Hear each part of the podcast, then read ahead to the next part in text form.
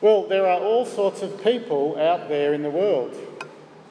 Think about it single, married, healthy, sick, unemployed, workaholics, white collar, blue collar, renting, overmortgaged, homeless, comfortable. All sorts of people with all sorts of problems, all sorts of outlooks and attitudes to life, but they have, uh, have one thing in common. According to Jesus, they're all soil. And the seed of the good news about Jesus is for them. Soil, is that what you see when you look at people on the train? Or window shopping in the city, or mowing their lawns, or walking their dogs? Do you see soil? Or do you see busy people, preoccupied people, worldly, content, materialistic people, people who aren't interested in Jesus. But Jesus doesn't see people like that. He sees them as soil, waiting for seed, freshly tilled, full of potential and promise, ready to reap a harvest. Now that includes you. You are soil too. So make sure you are ready for seed. Like Jesus says in verse 8 if you have ears to hear, make sure you listen. He's going to tell you a story. And look at who's listening here as Jesus tells the story. Verses 1 to 3 of Luke chapter 8, uh, Jesus' close followers are there. Those who've given up everything. There's not just the 12, but there are women as well. And they're following him everywhere. And they're even paying for the privilege out of their own pockets. But look who else is there other than his close followers. Verse 4 While a large crowd was gathering and people were coming to Jesus from town after town, he told this parable. There are all sorts of people from different situations with different problems. They are different types of soil but each one is waiting for seed. And there'll be different responses to that seed. Now, that's the point of the story Jesus tells beginning in verse 5 about a farmer sowing seeds in different soils. But the weird thing is, he's actually doing what he describes in the story. As he talks to the people about soils and sowing seed, he is the farmer who is scattering the seed of his message onto different types of soil. And each soil will receive the seed differently. So, verse 5 some seed fell on the path. It was so hard the seed sat on the top. People crushed it as they walked over it. Birds came and picked it up. Verse 6 some landed on rocky ground. There was some soil, but not much. And when the seed germinated, the roots, the, the roots couldn't grow down very far and the plant shriveled up. Uh, verse 7 more fell on soil that looked okay, but there were weeds there. And when the plant started to grow well, the weeds grew too. And the plants were choked by the competition. And finally, verse 8 good soil, where the seed grew and produced a great crop a hundred times as much as was sown. And Jesus finishes the end of verse 8 if your ears are on, make sure you hear. Now, my guess is there would have been one of those long silences as Jesus let the words sink in, and people tried to work out what he was saying. Yes, I heard it, but what does it mean? You see, that's what the whole parable is about. Uh, hearing, you see, everyone hears, but not everyone understands. The seed is sown on everyone, on all the types of soil, the seed lands. Uh, so everyone hears, but not everyone understands. You see, understanding means that you need to attach meaning to those words. Uh, it will change you in some way the words will actually take root and grow in you. And you see, to understand the words, it, it takes work, questions, investigation, thinking. And there are some who are prepared to do that. Out of all of those people who heard, all of the crowds, there are only some who come and ask, What does it mean? So, verse 9 his disciples, that is, his followers, those who are motivated enough to push beneath the surface, those who want to move from just hearing to understanding. And how does Jesus answer them? Verse 10 The knowledge of the secrets of the kingdom of God has been given to you, but to others I speak in parables, so that those seeing they may not see, though hearing they may not understand. So there are two sorts of people some who hear and understand, and the rest who just hear. Now, what makes the difference? Is it anything to do with the cleverness of the person? No. What does Jesus say? The knowledge has been given to you.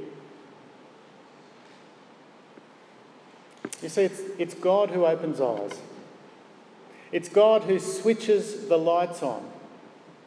It's God who enables people to go beyond just hearing the words uh, so that they hear and understand.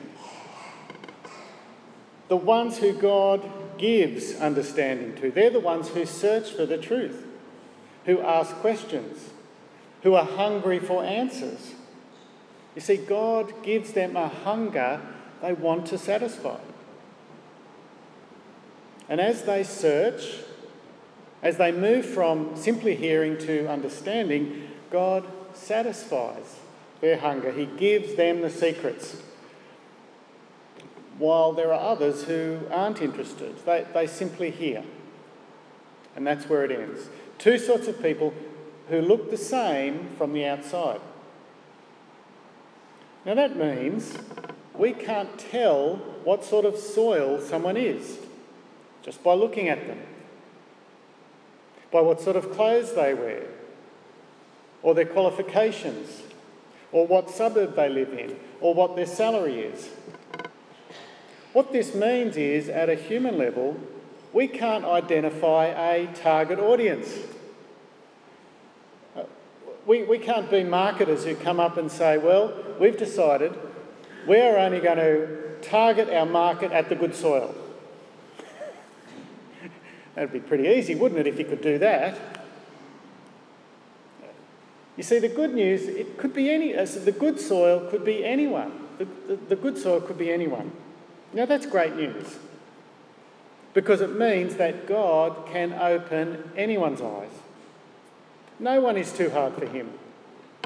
No one is too evil or too rich or poor or too desperate or too complacent.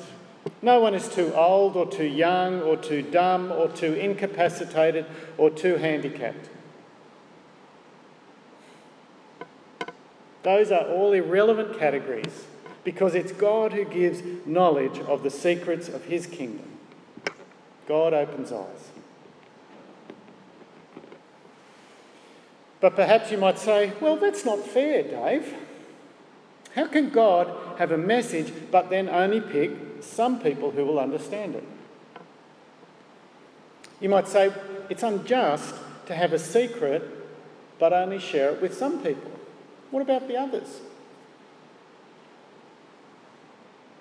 It's a big question. I'm not going to give you a full answer to it, but Jesus goes on to say that the gospel, the gospel's not like that at all. It, it's not a secret that you keep that word for secret, it's not a great translation, really. There's not perhaps a better one, but I wonder whether a better word might be something like surprise.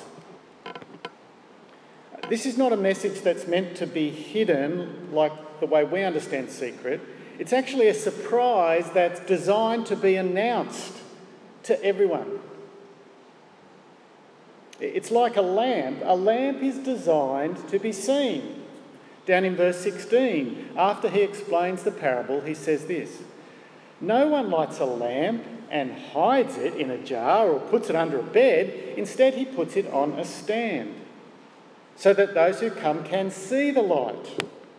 For there's nothing hidden that will not be disclosed, nothing concealed that will not be known and brought out into the open.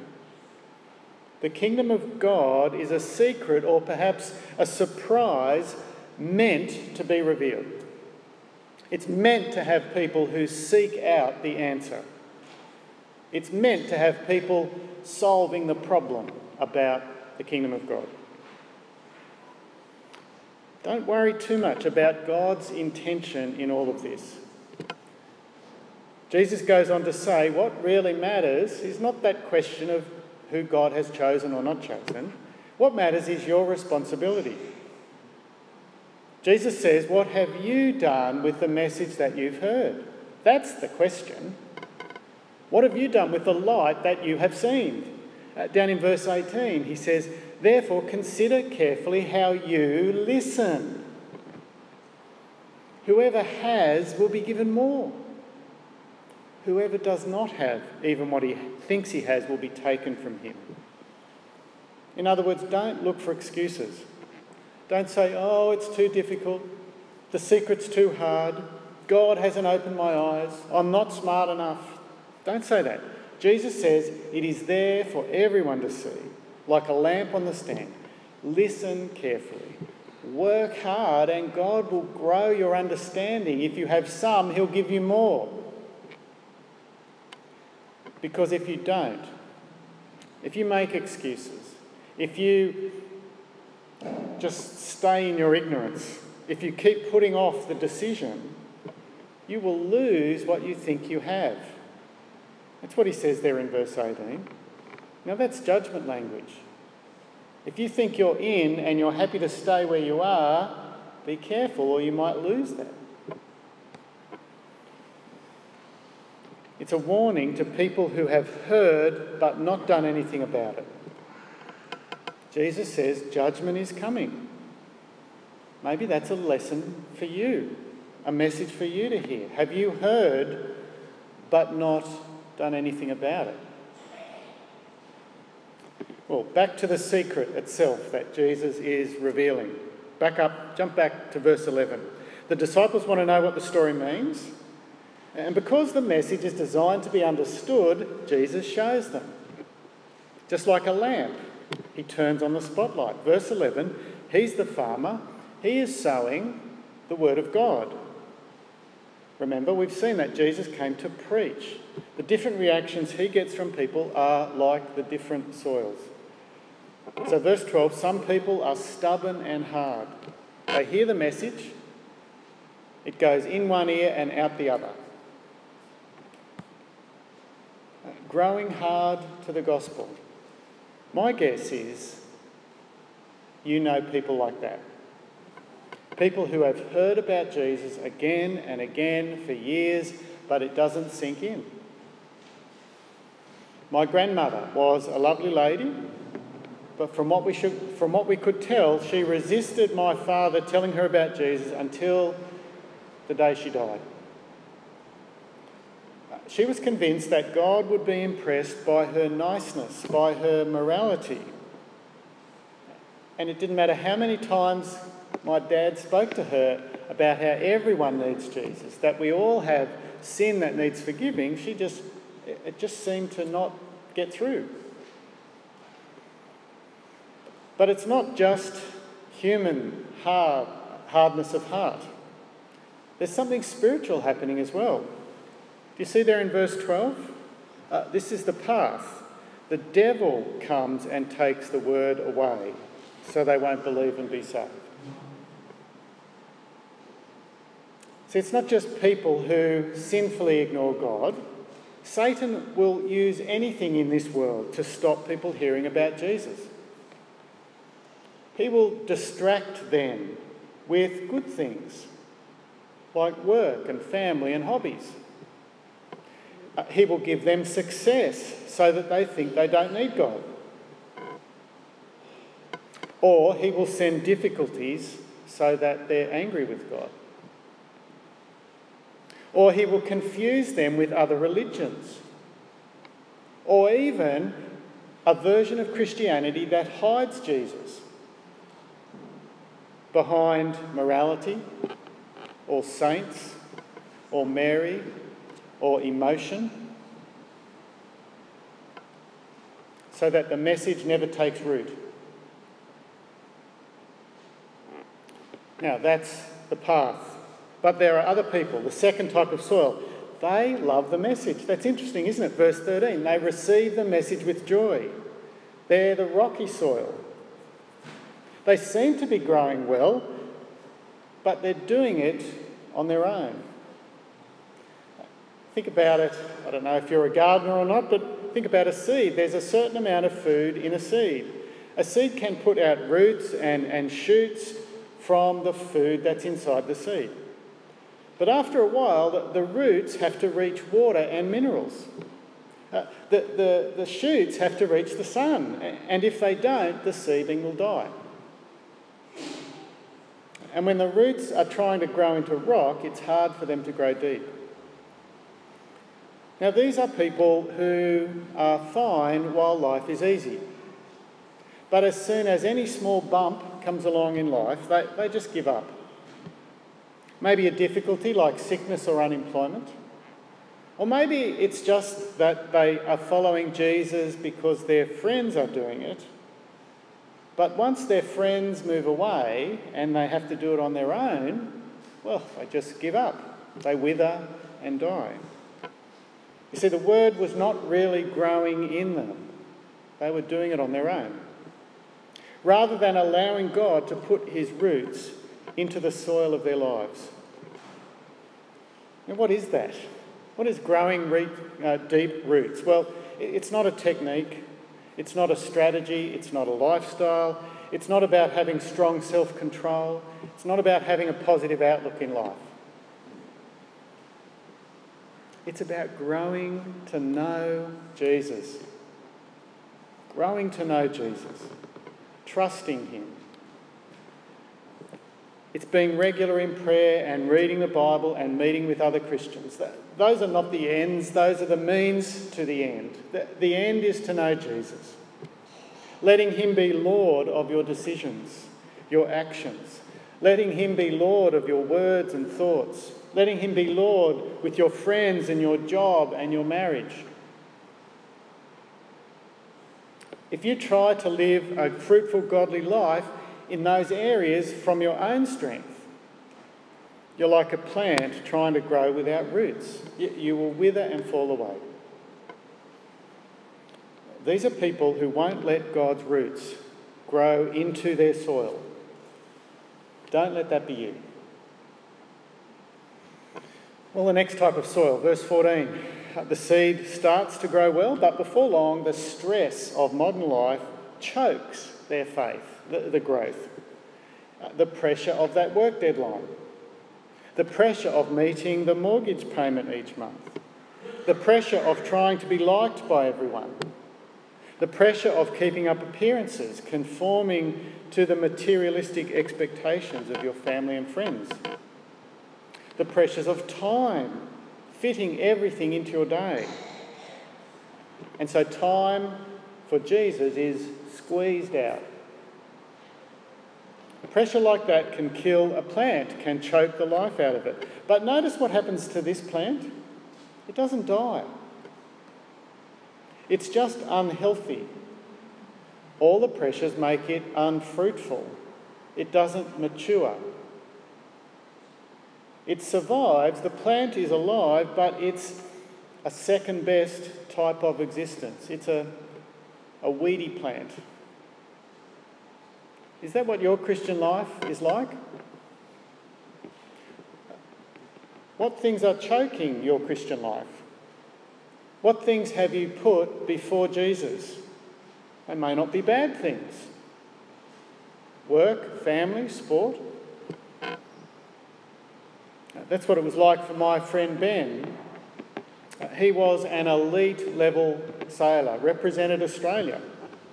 Uh, but someone challenged him about whether there was anything that was standing between him and Jesus. And as he thought about it, he realised that sailing was. And so he gave it up, just like that. Perhaps for you, maybe it's a relationship that's standing between you and Jesus, or a new job, or the expectations of others, or study. Or maybe it's just a whole series of priorities in your life that have squeezed Jesus out. Don't be a Christian who, who's choked into being unfruitful. Put your ears on, says Jesus. So, what's the secret to keeping your Christian garden weeded? How do you keep the thorns away from your life so that you can be fruitful? Where do I buy spiritual weed killer? Well, I think that's actually the wrong question. Maybe it's not the weeds that are the problem, but how you allow them to affect you. Because the weeds will always be there, won't they, in life? Life will always have pressures to deal with. The same weeds some Christians can cope with and others can't. The same sorts of pressures that choke some people don't affect others. So I guess the question is how can you deal with the weeds? How can you deal with life and still be fruitful as a Christian? Well, I think we need to turn to the fourth type of soil. They don't have problems with weeds choking them or shallow soil that stops deep roots. They produce fruit. They are living life richly, mature as Christians. What do they do? Well, they let Jesus grow roots deep into their lives. They are in a close, deep relationship with Him lived full of gratitude and obedience and faith and love. A Christian who is fruitful begins the day with Him. They give their day that's coming to Jesus. They end the day with Him, giving Him thanks for what has happened in that day. These are the people who are following Jesus at, in this chapter, the, the disciples and the women.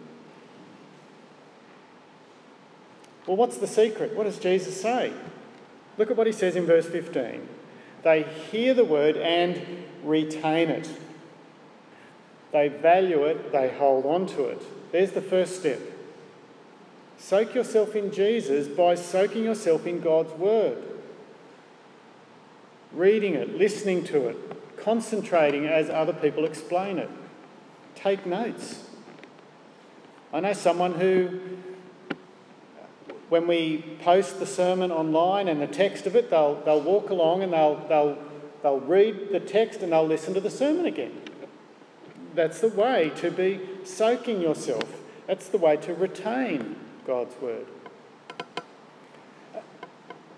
We always, you know, we often say you need to read your Bible, have your quiet time. Do you actually look forward to spending time in God's word? Or is it boring, something you do as a last priority? Uh, do you much prefer to pick up your phone before your Bible? And if you do read your Bible, do you rush? Do you watch the clock? Do you say, All right, God, I'll give you uh, five and a half minutes, and then uh, I have to have breakfast, I have to catch the train? Or, or are you leisurely? Are you relaxed about spending time with Jesus? When friends hang out, they don't watch the clock. They enjoy wasting time. Is it like that with you and Jesus? It needs to be a priority. Imagine it's home group night, you're exhausted, work was long, you would rather stay home and fall asleep in front of the TV. But me encourage you go to your home group Bible study because you want to be soft soil for Jesus to grow his roots into. You've got an hour driving in the car. What do you do with the time? Do you listen to Spotify or the radio? Or maybe listen to a sermon or a Christian podcast?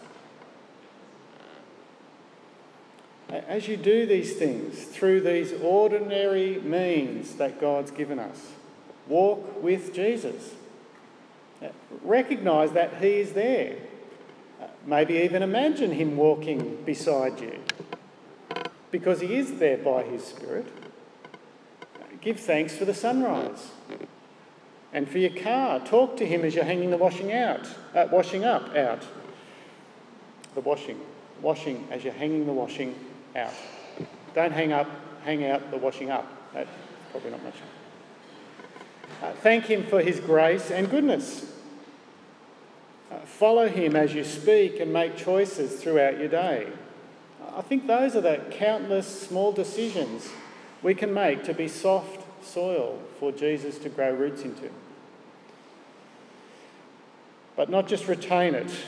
Uh, good news hears, retains, but then, verse 15, it perseveres. It doesn't give up. That's the way to produce a crop. Anyone can persevere, can keep going when life is easy. Even the weedy soil, they grow well as long as there are no weeds. The rocky soil grows well as long as there's no persecution.